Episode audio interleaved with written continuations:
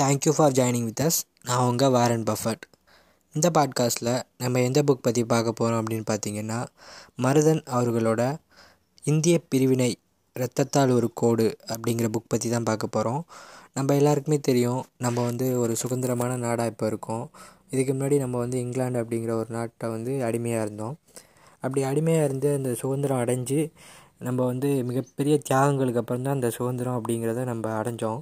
அந்த சுதந்திர போராட்டத்தில் இறந்தவங்களோட எண்ணிக்கையை விட இந்திய பிரிவினை அப்படிங்கிற ஒரு சம்பவத்தில் இறந்தவங்களோட எண்ணிக்கை தான் ரொம்ப அதிகம். கம்பேரிட்டிவ்லி கூட அப்படின்னு சொல்கிறாங்க அந்த இந்திய பிரிவினை ஏன் நடந்துச்சு அப்படின்னு பார்த்தீங்கன்னா இப்போ எல்லாமே சொல்கிறாங்க பிஜேபி லீடர்ஸ் எல்லாம் சொல்கிறாங்க அகண்ட பாரதம்.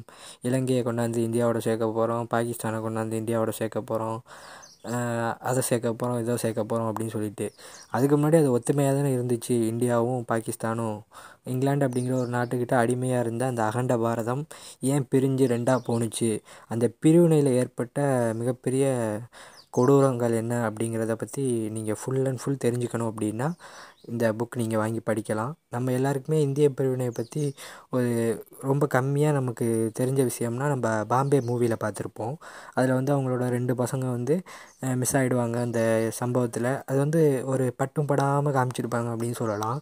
இன்னும் நீங்கள் இன்டெப்த்தாக அந்த விஷயங்களை பற்றி தெரிஞ்சுக்கணும். இந்திய பிரிவினை எப்படி நடந்துச்சு அது நடக்க காரணமான அரசியல் நிகழ்வுகள் அது நடக்க ஏற்பட்ட போராட்டங்கள்.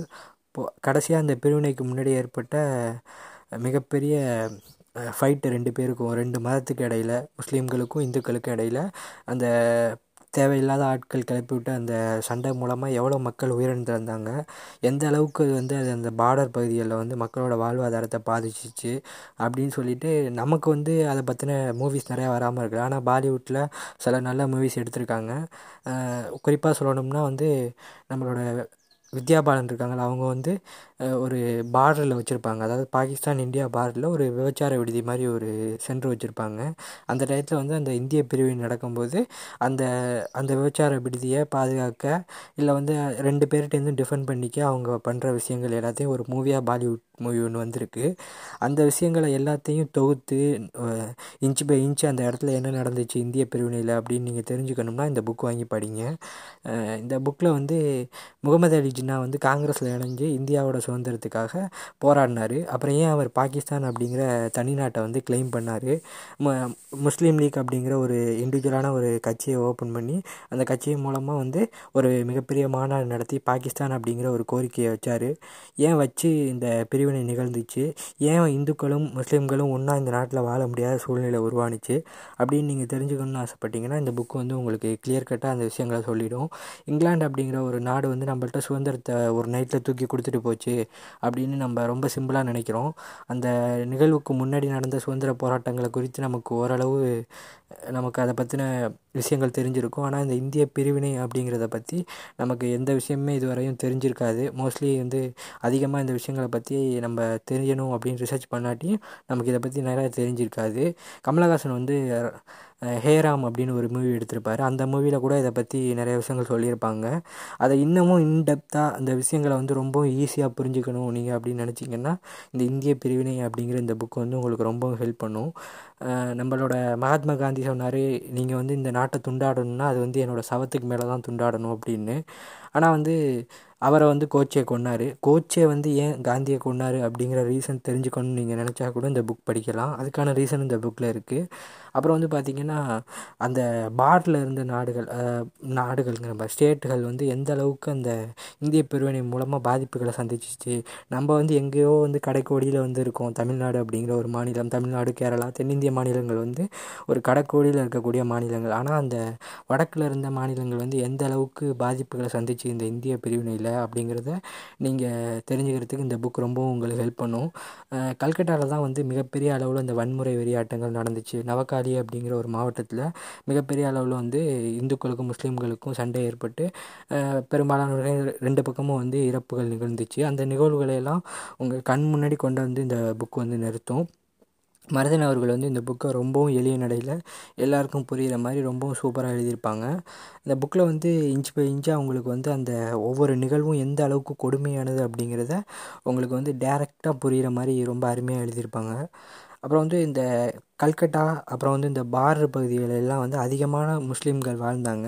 அந்த முஸ்லீம்கள் வந்து அப்படியே அவங்க வந்து அப்படியே வந்து அவங்க இடம்பெயர்ந்து பாகிஸ்தானுக்கு சில பேர் சென்றாங்க. பாகிஸ்தானுக்கு சென்றவங்களோட நிலைமை எப்படி இருந்துச்சு? நம்ம வந்து இந்தியா தான் ஒரு செக்குலர் கண்ட்ரி நம்ம இந்தியாவிலே இருக்கலாம் அப்படிங்கிற முஸ்லீம்களோட மைண்ட் செட் எப்படி இருந்துச்சு?